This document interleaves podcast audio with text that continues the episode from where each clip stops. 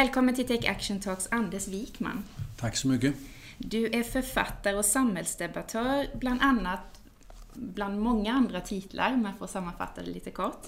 Eh, och har nyligen bland annat gett ut boken Come On, Capitalism, Short Termism, Population and the Destruction of the Planet tillsammans, som du har skrivit tillsammans med Ernst von Weizsäcker. Mm -hmm. Och där föreslår ni bland annat att vi bör beskatta kapital och utnyttjande av naturen istället för arbete. Och samt att vi bör omfördela vinsterna av robotisering och artificial intelligence.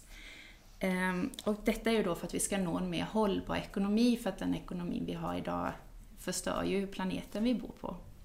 Men jag tänkte innan du berättar lite mer om det, om du vill ge en liten kort historik hur vi hamnade där vi är idag och ehm, varför vi måste ställa om just när det gäller det ekonomiska.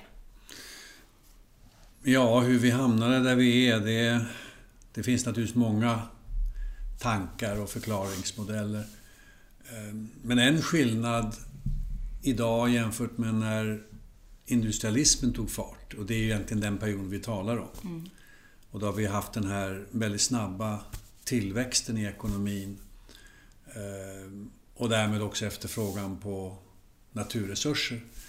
Ehm, det är väl att ehm, skillnaden är ju att när det här började i slutet på 1700-talet och början på 1800-talet, då var mänskligheten ungefär en miljard.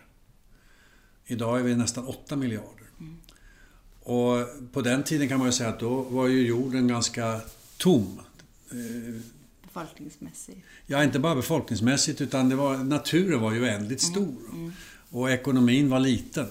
Idag är det precis tvärtom. Idag är ekonomin stor och ökande och befolkningen ökar också väldigt, väldigt snabbt och har ökat väldigt snabbt. Jag menar, när jag gick i skolan var vi 3 miljarder och nu är vi 7,6. Och ehm, det gör ju att det är en helt annan situation. Och jag, jag är bland annat ordförande i Romklubben och vi gav ut en rapport redan 1972 på temat tillväxtens gränser där vi sa att vi kan inte, vi kan inte bara växa och växa och växa och växa. Eh, och vi talade inte om att, det skulle, att vi skulle slå i väggen de kommande tio åren, utan vi sa att inom 50 till 100 år så kommer kombinationen av att vissa resurser blir allt knappare. Och då kan du ta fosfor, du kan ta jordbruksmark, du kan ta färskvatten i vissa regioner. Du kan ta utrymmet för växthusgaser i atmosfären. Det är då exempel på att det blir knapphetsproblem eller att vi, vi, liksom, vi, vi kan inte använda mer eller vi kan inte generera mera utsläpp. Ehm, alternativt föroreningar av olika slag. Ehm, vare sig vi talar om förorenad stadsluft eller eh, förorenat vatten eller, eller koldioxid.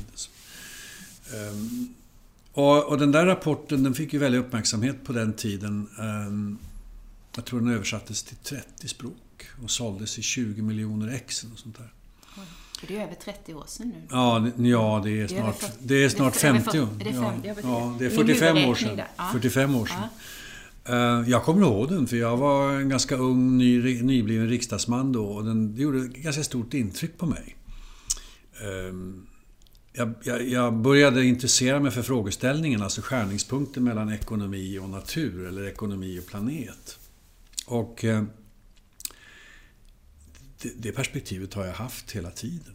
Och jag har bara förbluffats över, förundrats över hur, eh, hur få människor som egentligen har brytt sig om den problematiken. Utan vi bara kör på. Och vi kör på genom att vi har mer eller mindre linjära flöden.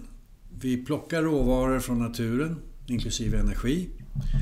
Vi omvandlar dem till produkter och så brukar vi dem ett litet tag och sen slänger vi dem och, och, och det är väldigt lite som återvinns eller återanvänds. Ehm, och det där gick ju an när vi var få. Och naturen var stor, men det går ju inte an längre. Ehm, och dessutom, vilket vi har visat i en studie nyligen från återvinningsindustrierna, där jag också är ordförande. Vi har tittat på vad är det för värden som går förlorade.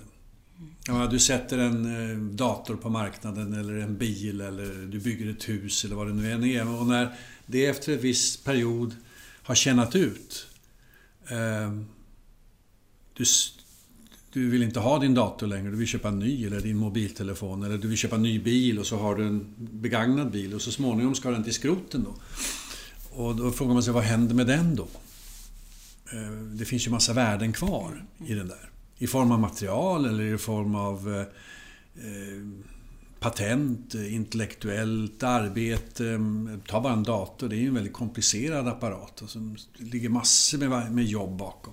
Om du bara slänger den eller, eller eh, bränner upp den så är det ju mm, lite trist. Inte, inte så lite heller. Och vi visar ju att det är enorma värden som går förlorade. Även det som vi återvinner ganska bra, nämligen stål, stål och skrot. Det, det tappar mycket av sitt ursprungliga värde. Aluminium lika sant. Plast ska vi inte tala om. Det är bara ja, det är mindre än 10% av det ursprungliga värdet som, som finns kvar. Eller som utnyttjas i nästa, efter, efter första användningscykeln. Du kan ju ta en, en bil till exempel med massor med plast i den. Och den där plasten är ju av hög kvalitet. Det är klart man skulle kunna återvinna och återanvända den. Men det gör man i regel inte. Det mesta hamnar i, i, i förbränning. Och det leder ju då till koldioxid. Så att, eh, så, så, att hela den här idén om linjära flöden, det, det, går ju inte i en värld med snart 8 miljarder människor. Och det jag också är förvånad över är att de flesta människor de förstår sig inte på exponentiell tillväxt. När man har en... Om tillväxten ökar med 3,5% på året. Om det sker år efter år efter år, ja då blir det en fördubbling på 20 år. Och det blir en fyrdubbling på 40 år. Om den ökar med 7 ja, då är det en fördubbling på 10 år, en, en fyrdubbling på 20 år, en åttadubbling på 30 år. Alltså det är en väldig dynamik i det här tillväxtbegreppet. Och, och det gör att eh, när jag blickar framåt så, så förstår jag inte riktigt hur vi ska få ihop den här ekvationen. Hur, hur ska det räcka? Eh, så det är väl en av utgångspunkterna till den här boken vi har skrivit. Där vi går tillbaks till 1972 och tillväxtens gränser och eh, eh, försöker se vad är det som har hänt sedan dess. Och, och dessvärre är det ju så att i stort sett allt det den rapporten sa, nämligen pekade på som problem, de problemen är nu mycket, mycket allvarligare. Så vi måste tänka om. Och det, säger, det, det, det, slår vi ett slag för i den här boken. Och vi, vi säger att ekonomins regelverk måste rimligen se annorlunda ut i en värld som har snart 8 miljarder än en värld som hade mellan 1 och 2 miljarder. Ehm, och vi tycker väl att vi har haft alldeles för lite hjälp av nationalekonomerna att eh, utveckla ett, ett, en bättre modell. Det, det tycker vi. De talar allmänt om externa effekter, alltså störningar, föroreningar och knapphetsproblem och sådär. Och de där externa effekterna de ska då på något sätt, eh, de säger att man ska internalisera dem, det vill säga man ska sätta en prislapp på dem och lägga in dem i, i marknadspriserna och då, då, då blir allting bra. Så enkelt är det ju inte. Och, och framförallt är det ju svårt att, att göra det där, eh, för det är ju politiker som ska göra. Och det är ju ett väldigt motstånd, från, eh, inte minst från företag, att man lägger ökade kostnader på deras produkter. Så, att, så det här är en jättesvår problematik. Va? Och sen, det har inte blivit enklare av att vi har en allt mer internationell ekonomi, eller globaliserad ekonomi. Så fort du föreslår någonting, va? ta den här flygskatten nu, så säger alla nej men det går inte, kan vi inte bara göra ensamma. Utan då ska man vänta på att alla andra gör samma sak. Mm. Men om alla väntar på alla, då händer det ingenting. Nej. nej. Någon måste ta första steg. Ja, det, så, ja så ser jag det. Och det är bråttom. Det är väldigt bråttom. Ja, för det handlar ju om just att vi måste ställa om till en mer hållbar ekonomi är ju faktiskt för planetens skull och för mänsklighetens skull. Det är ju inte pengarna i sig nej, som nej. är... Det är människans livsförutsättningar mm. som är mm. hotade. Mm. Och, och, det är, och det ser man ju inte i ekonomiska beräkningar. Men, alla är väldigt nöjda bara BNP ökar. Men BNP är ju ett väldigt eh, torftigt mått. Så det, säger ingenting om kvaliteten ute i natursystemen. Det säger egentligen bara en enda sak, att vi har producerat mer eller konsumerat mer från ett år till ett annat. Och att pengarna i, i ekonomin snurrar, det är större volym på pengar. Och kanske till och med att pengarna snurrar fortare. Men vi har inga bra mått för det här. Och, det, så en av de förslag vi gör är att man, att man istället för BNP identifierar, tar fram ett antal vad vi kallar välfärdsmått.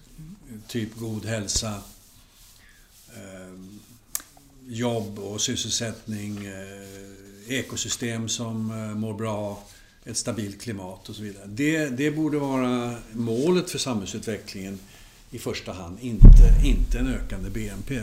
Jag vet att regeringen i deras vårproposition nu förra året föreslog 15 eh, eller ja, mått på, eh, nya mått på välstånd där man har fem mått för ekonomi, fem mått för miljö och fem mått för det sociala. Det sociala ja, ja. Och det, det är ett steg i rätt riktning. Huruvida det sen kommer att påverka politikens inriktning, det får vi väl se. Men det är, det är ett steg i rätt riktning, absolut. Och några andra länder har gjort det här också. England har gjort det, det finns delstater i USA som har gjort det. Så, att, så det, det sker en viss tillnyktring kan man säga, men det går jäkligt långsamt. Alltså. Så det vi säger i den här boken, det är dels att vi måste utveckla en bättre ekonomisk modell, ett mm. ramverk. Men hur ska det gå till då? För som du säger, det här, den här rapporten 72, det är då 45 mm. år sedan, att vetskapen har funnits. Vetat ja, du vet, den har inte, vetskapen har inte accepterats av alla. Nej, den här rapporten blev, den blev väldigt sågad det var ett väldigt motstånd från de flesta ekonomer. De sa åh, ni har inte tänkt på hur innovativa vi är. Vi kommer att hitta på nya lösningar om, om vi får problem.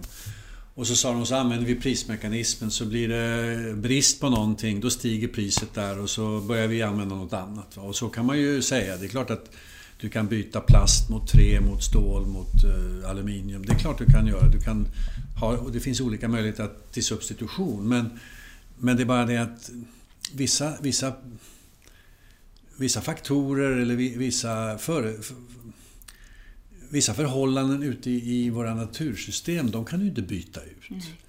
Du kan inte byta ett stabilt klimat eh, mot något annat. Du kan inte byta fungerande ekosystem. Eh, biologisk mångfald, har du förstört eh, vissa arter så kommer de ju inte igen och så vidare. Så det, det, finns väldiga begränsningar i det där. Och en av problemen är ju att, att, utbildningen är väldigt eh, smal. Ekonomerna borde ju lära sig mycket mer om naturen till exempel. Så vi borde gå från silotänkande till ett mer horisontellt eller helhetstänkande. Det är ett, ett av våra förslag. Och vi talar om en, faktiskt om en ny upplysning. Eh, det vill säga, vi tar avstamp i upplysningstiden på 1700-talet som ju var väldigt bra för den bröt påvarnas makt, feodalherrarnas makt. Den satte kunskap i centrum och, och den, den, den skapade förutsättningar för demokratiutvecklingen kan man säga. Nu behöver vi gå ett steg längre. Vi behöver skapa en bättre balans mellan människa och natur. Vi behöver skapa, skapa en bättre balans mellan kort sikt och lång sikt. Hela ekonomin är fruktansvärt kortsiktig. Och det som händer om fem eller tio år, det, det bryr vi oss liksom inte om. Det blir mandatperioder och det... Ja, och det är kvartalsrapporter. Ja. Och sen har vi, ett, har vi en metod där vi diskonterar framtiden. Så att det som händer om 15-20 år, när vi tittar på det i en kalkyl, det har inte särskilt stor betydelse. Vi talar om en bättre balans mellan privat konsumtion och offentlig konsumtion. Ehm, och det här är ju det här är ju en jättefråga egentligen. Det skapas enorma privata förmögenheter. Men, men medan vi infrastrukturen i samhället, skola, polis, sjukvård och så vidare Eh, dras med, om inte underskott, så ändå väldiga problem. Eh, vi borde ju ha använt mera av de samlade resurserna till att bygga det, det gemensamma bättre. Eh, så att jag tycker nog att vi ganska övertygande visar att den nuvarande modellen, den, den, den kommer inte att hålla. Och då kan man säga att Sverige är ett litet land. Vad har vi för betydelse i det stora hela? Jag tror att världen ropar efter bra exempel, mm. alternativ. Och eh, vi måste ju hjälpa utvecklingsländerna att undvika att gå i samma fotspår som vi har gått. De har faktiskt gjort det på ett område. De använder ju inte fast telefoni utan de går direkt på mobiltelefoni. Och det har sparat mycket pengar och, och, och har gjort eh, mycket, många plusvärden. Men det, borde, det är ju precis samma problematik när det gäller infrastruktur, mm. när det gäller energisystem, när det gäller jordbrukets utveckling. Där borde vi ju på ett helt annat sätt engagera oss i att hjälpa dem att bygga hållbara system. Mm. Men det har vi inte gjort. Alltså. Vi har börjat nu att se till att de får eh, mer av solenergi och så vidare. För den utvecklingen har gått så positivt och, och de energikällorna är nu så pass billiga jämförelsevis. Så det, så det, det är inget motstånd mot det. Det var det för fem år sedan. Men, eh, men, men tar, vi, tar vi hela infrastrukturen så om, om, vi, om vi skulle bygga städer, och det kommer att byggas enormt mycket städer de kommande 20 åren i världen. Vi skulle bygga städer... Majoriteten av befolkningen bor ju i städer och det kommer bli fler som flyttar till städer, säger ju FNs rapport. Ja. Så att hållbara städer är ju Ja, vi, vi, har, vi, vi citerar International Resource Panel, där jag för övrigt sitter som medlem. Och vi har gjort en kalkyl som visar att det kommer byggas lika mycket städer, alltså urban infrastruktur, fram till 2050 som vi har byggt hittills i världen. Mm.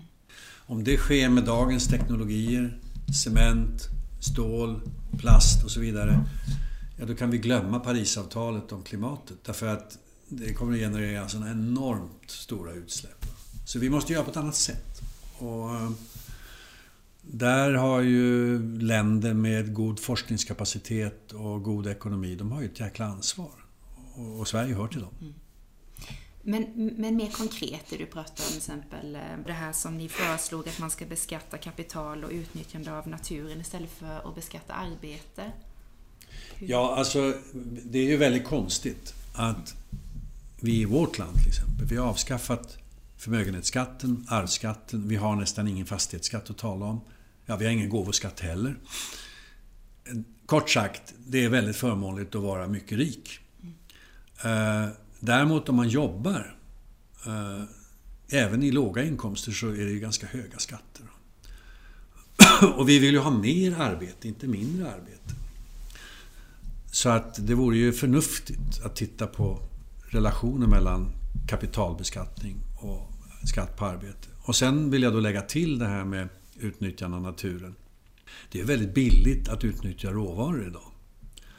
Ehm, och energin har varit och är fortfarande väldigt billig. Så det är klart att vi borde lägga skatt där för att åstadkomma mer effektivisering och framförallt ge en chans för de eh, miljö och klimatsmarta alternativen. Eh, men så länge olja, kol och gas är väldigt billigt, och det, det är det fortfarande. Subventioneras ju mycket fortfarande. Ja, det gör. Det är, det är stora subventioner. Så, så, så där, där borde vi få ett, ett skifte. Man talar om en, en skatteskifte. Och eh, jag tycker argumenten är jättestarka. Och det finns ytterligare ett argument och det är digitaliseringen och automatiseringen. Det, det, som kommer att eh, ta bort många jobb. Eh, många jobb som kommer att försvinna därför att man automatiserar. Du bara går in i ett snabbköp idag. Du har kasser som som är automatiska istället för människor. Jag eh, tar det bara som ett exempel, men det finns massor av områden där det här sker. Försäkringsbranschen, banker och så vidare. Automatiska system. Och det är väl inget fel med det i och för sig. Eh, det är bara det att den utvecklingen slår ju hårt mot vissa eh, grupper av människor. Ehm, och den... Man, man kunde i vart fall se till att den inte gick så snabbt som den gör nu genom att göra det billigare att hålla kvar människor. Och jag tror överhuvudtaget att i en digitaliserad värld så är det mycket som talar för att vi ska ha så låg skatt på arbetskraft som möjligt. Men hur ska vi, om vi, om vi sänker skatten på arbete och sen ska höja skatten då för de som har mycket men hur, hur ska vi få in pengar? Är det genom att beskatta naturresurser då? För vi måste ju ändå finansiera vår välfärd, ja, ja, ja. skola, omsorg, polis och Jo, så. men alltså jag tycker fastighet, fastigheterna ska ju naturligtvis beskattas väsentligt mer. Den gamla fastighetsskatten som man tog bort, mm. den var inte bra. Den, den, den var väldigt orättvis. Man, man, borde ha gjort om den istället för att ta bort den. Nu har man bara en ganska låg avgift, men, men det är ju ett skämt. Alltså. Och det finns inget land i världen tror jag som har en så gynnsam beskattning. Och fastigheter är dessutom en typ av skatteobjekt. De kan ju inte flytta utomlands. Så, att, så att det är en ganska säker inkomstkälla för stat och kommun.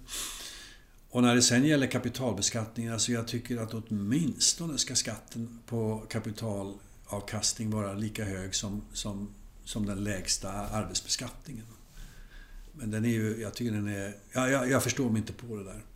Och, och, och sen tycker jag även att, att eh, vi borde kunna diskutera både förmögenhets och arvsskatter.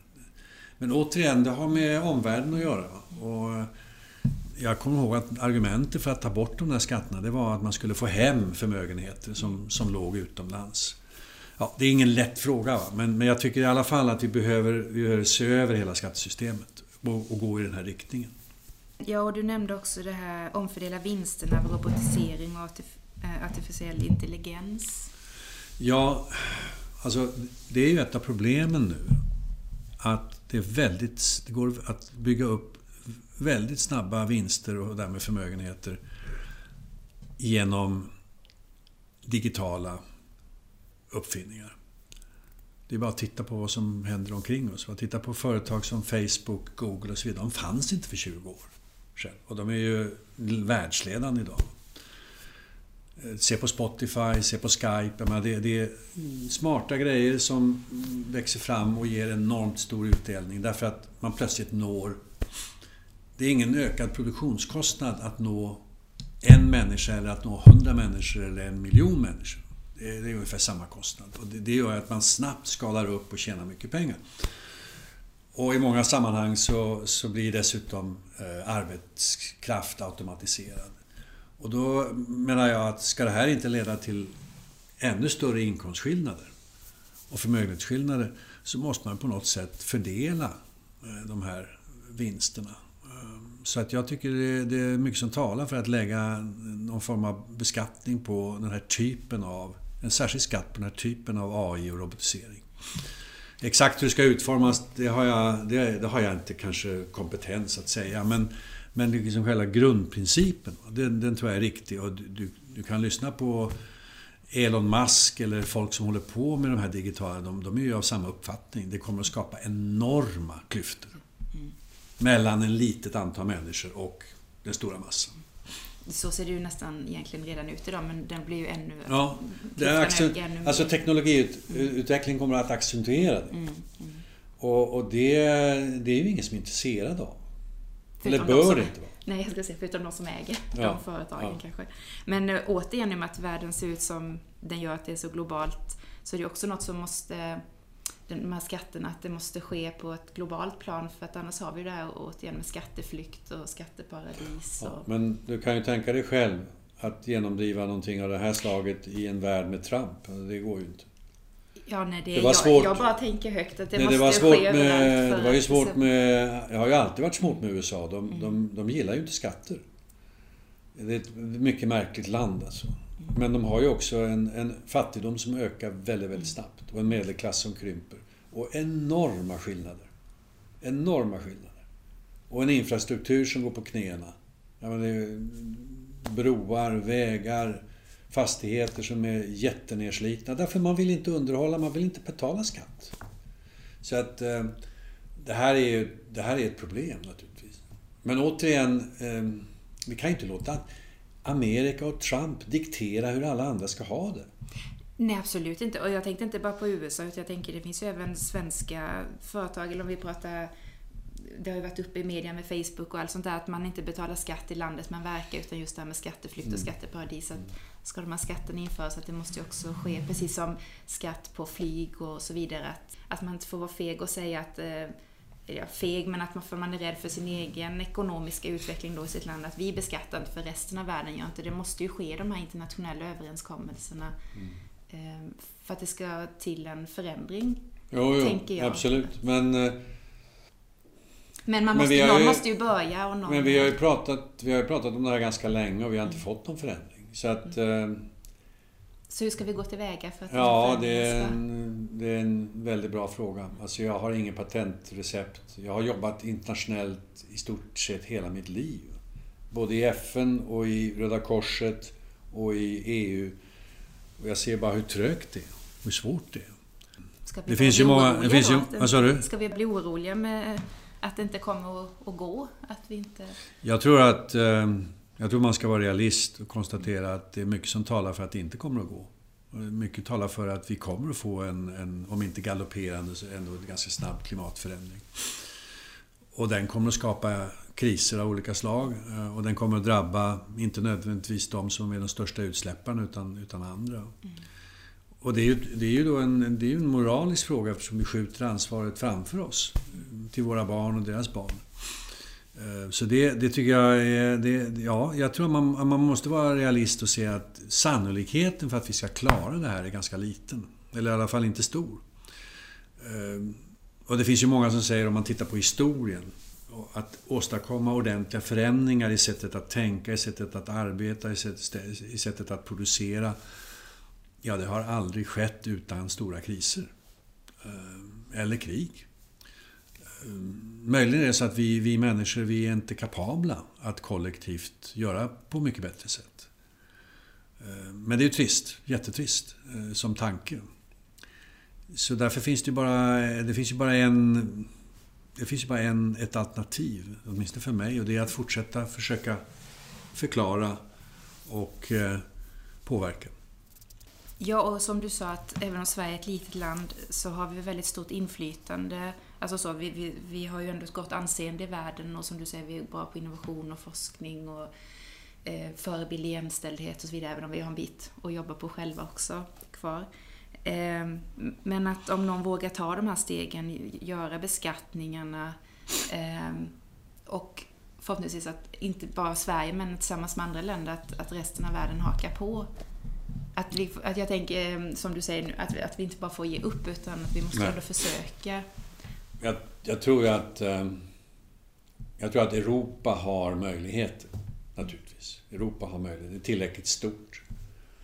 Um, och möjligen skulle vi samarbeta mer med Asien än med Amerika för närvarande. Både med Kina och, och, kanske med Indien och Japan. För att försöka hitta lösningar. Um, det finns ju människor som tänker som jag i alla de här länderna. Eh, Romklubben där jag är ordförande, vi har ju drygt 100 medlemmar i olika delar av världen och vi, vi är alla besjälade av mer av helhetstänken, silotänkandet och av den här ömtåliga balansen mellan människa och planet. Sen är det ju inte bara skatter det är frågan om, utan på vissa områden måste vi ju införa förbud eller väldigt starka regleringar. Skatt är bara, det är bara ett instrument. Och sen måste vi utbilda människor så att de förstår hur allting hänger ihop. Och det tycker jag inte vi har gjort. Alltså. Nej. Det föreslog ju 2030-delegationen också. Ja. Det krävs en folkbildningskampanj ja. kring hållbarhet. Ja. I alla länder, ja, exakt. i Sverige. Mm. Så att eh, det, det, finns otroligt stora möjligheter att göra på ett annat sätt. Men motståndet är, är stort. Och det det har ju dels med att, jag menar Pete Hein, dansken, har sagt att vilja är en vana. Och det, jag tycker det är ett ganska bra aforism. Det är ett ganska bra uttryck. Vi, vi vill inte göra saker som vi inte riktigt känner, som vi inte riktigt vet. Vi vet vad vi har men inte vad, vad som väntar runt hörnet. Och sen finns det naturligtvis eh, ganska starka motkrafter i delar av näringslivet att göra på ett annat sätt alla de som tjänar pengar idag på olja, kol och gas. Jag ska säga, inte det de största motståndarna till att ställa Jo, det, det kan man nog säga. Och, och då är det inte bara olje-, kol och gasföretagen utan det är ju också finansmarknaden. Mm. Därför att eh, energiföretagen står för någonstans kring 15% av aktievärdet. Och det gör ju att eh, om man skulle klämma åt dem eller dra ner på deras verksamhet eller göra den mycket, mycket dyrare, ja det är klart då faller börsvärdet och då, då är det många som förlorar pengar. Och pensionsfonder förlorar pengar och så vidare. Så det, det är ett komplicerat system. Och man kan, inte, man kan ju inte förändra det här från en dag till en annan utan man, det måste ske stegvis. Mm. Men ändå snabbt. Ja, och ja, just det. Och sen man måste ta hand om förlorarna också. Mm. Så, så det, det, det är inte enkelt. Nej, man säger ju att eh, den här hållbara framtiden gynnar ju alla och är bra för alla på så sätt att, att vi räddar mänskligheten. Men det finns ju förlorare i de som har de här... Ja, eller du kan också säga, du kan också säga regioner mm. där, man idag har, eller... där man idag har mycket verksamhet mm. som är fossilberoende. Mm. Ta Polen till exempel. Mm. Eh, eller andra delar i, i Centraleuropa. Um, det är otroligt viktigt att förstå Mm. Vad motståndet beror på. Mm. Ehm, De ser ingen annan tillvaro. Nej. De ser ingen annan produktion. Ehm, Och det, där måste man ju gå in då med, med eh, åtgärder. Mm. Ja, där är det ju en människor som drabbas som jobbar i de Absolut. fossila eh, sektorerna Ja. så att säga. Ja, absolut. Och jag, jag menar, Polens starka eh, motstånd kan man väl säga mot att skärpa klimatmålen. Det beror ju på att hela Katowice-regionen, alltså norr om Krakow, där det är mycket kolutvinning och så vidare. Där är ju nästan all sysselsättning kopplad till detta. Eh, Ett annat exempel är ju faktiskt Norge. Norge, ungefär hälften av den norska börsen, alltså aktiebörsen, är direkt eller indirekt kopplad till olja och gas. Och det är klart att om man drar undan mattan för dem från ett år till ett annat, det går ju liksom. Nej, nej. Så, så man, man måste se de där, eh, de där låsningarna. Det, det finns ju aldrig något som är bara svart eller vitt. Det är Nej. ju nyanser och Ja. att... eh, Men, men att det, i det stora hela, vi måste, de måste ju också se att det är för deras egen skull vi måste ställa om. Men som du säger, man kan ju inte dra undan mattan utan det måste ju ske successivt. Ja. Om människorna inte har kvar några jobb så går ju spiralen snabbt ner. Ja, fast apropå det att inte ha kvar jobb. Har du, det, det kommer ju lite förslag, jag vet i ett par regioner i Indien nu pratar de om att införa det här basinkomst. Mm. Eh, som bygger ju på att man får lön fast man inte Mm. arbetar. Att det skulle vara mer gynnsamt för miljön och sociala Ja, bitar. ja, framförallt är det väl mer gynnsamt för människor men Mm. Ja, det, det, det, det genomförs ju vissa experiment. Ett i Finland tror jag, ett i Holland, ett i Kanada. Det, det här är heller inte så enkelt. Men möjligen blir det ett sätt att hantera automatiseringen. Mm. Um, men det finns ju ett väldigt motstånd mot den tanken också. Att människor ska få utan att bidra på något sätt. Mm. Så att eh, jag tror inte vi är där ännu, men, eh, men det är ett av de förslag som, som diskuteras. Och fördelen med det är ju att man, om man inte har något jobb så behöver man inte gå och ställa sig i en bidragskö utan man, man får en garanterad inkomst. Så man kan ju ta bort en massa kostnader för, för bidrag och, och så vidare och, och eh, få ett mer renodlat system. Så jag, jag, jag tycker det är en intressant idé men, men jag kan inte säga att jag har tagit ställning för eller emot. Jag kan bara konstatera att vi måste göra någonting. Och när det gäller människor, arbetsmarknad. Och där, kommer naturligtvis utbildningsinsatser in. Vi måste ha ett utbildningssystem som ger dig återkommande möjlighet att bygga på din kompetens. Så att det blir livslångt lärande, inte bara mellan 7 och 18 år eller vad det är idag. Nej, jag tänker fritt lite också bara att måste vi tjäna så mycket pengar? Borde inte, eller jag menar, det är klart att alla måste tjäna så man har råd att bo och äta och så man får finansiera välfärden och skola och sjukvård och så vidare. Men vi, det är ju varken bra egentligen för människan eller planeten att konsumera så mycket som vi gör. Nej, men det där är ju en, det där är ju en dynamitfråga. va? Och, och hur reglerar man det? Nej, nej, det är bara det? Men det är vad engelsmännen kallar för sufficiency. Vad, vad är lagom? Eh, vad är en lagom nivå? Och eh, där har vi väl inga svar. Men jag brukar ta som exempel på hur absurt det nuvarande systemet är.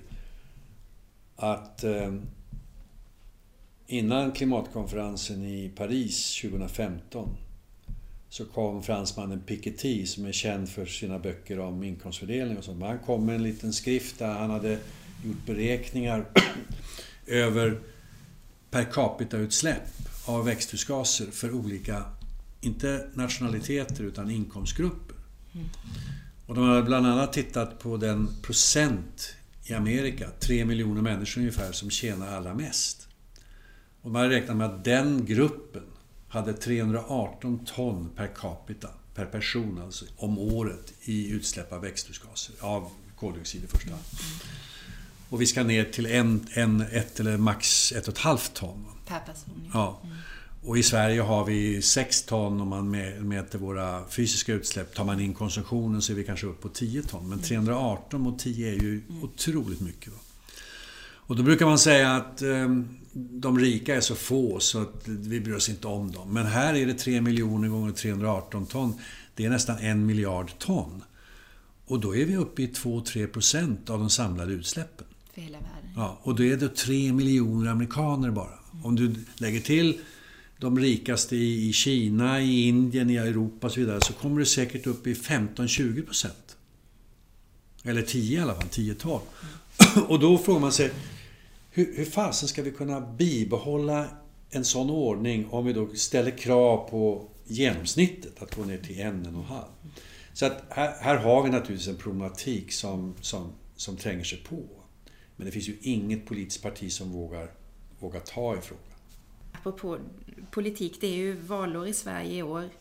Ehm, och då kan vi inte låta bli att fråga, vilka vallöften skulle du vilja se från politikerna? Ja, men jag skulle vilja att valdebatten handlade inte bara om kortsiktiga frågor som poliser och polislöner, om integrationsfrågor och vård och skola.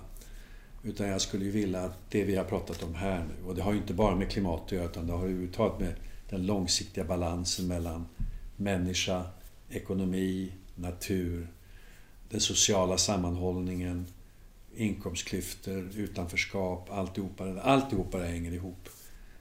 Det skulle jag vilja att debatten handlade om. Ehm, men det gör det ju inte. I alla fall inte hittills. Det är lite klimat, det är det faktiskt. Men, men i övrigt de här lite mer långsiktiga systemfrågorna är det ju ingen som pratar om. Ehm, och det tycker jag det tycker jag är en väldig brist. Så, så det, är väl, det är väl vad jag kan säga. Jag brukar avsluta varje podd med att be om några konkreta tips mm.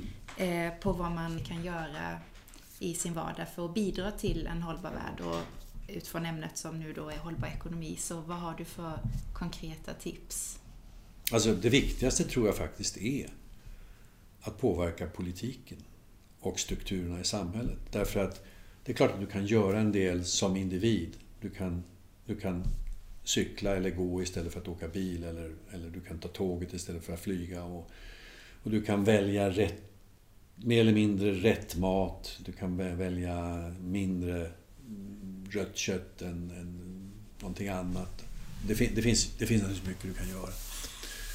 Och du kan eh, för sparpengar så kan du investera i solceller på ditt hus och så vidare. Så det finns, det finns många sådana saker du kan göra. Men, men strukturerna i samhället, de, de bestäms ju sist och slutligen mycket i det politiska systemet. Och det är strukturerna vi måste åt. Regelverken måste vi åt.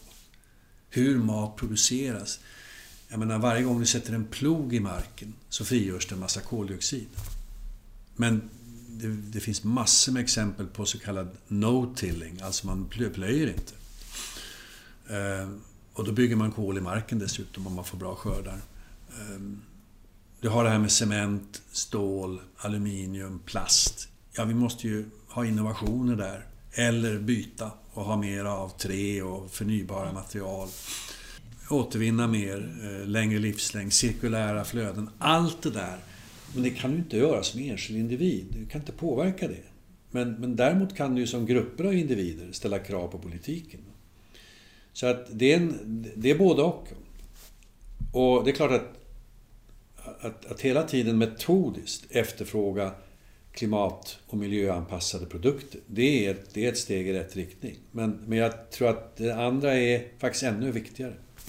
Det vill säga försöka påverka strukturerna och de stora ramverken. Och, och, det är faktiskt i politiken. Mm. Ja, så vi lyckas ställa om allt det vi har pratat om idag, att det finns, det finns ändå hopp.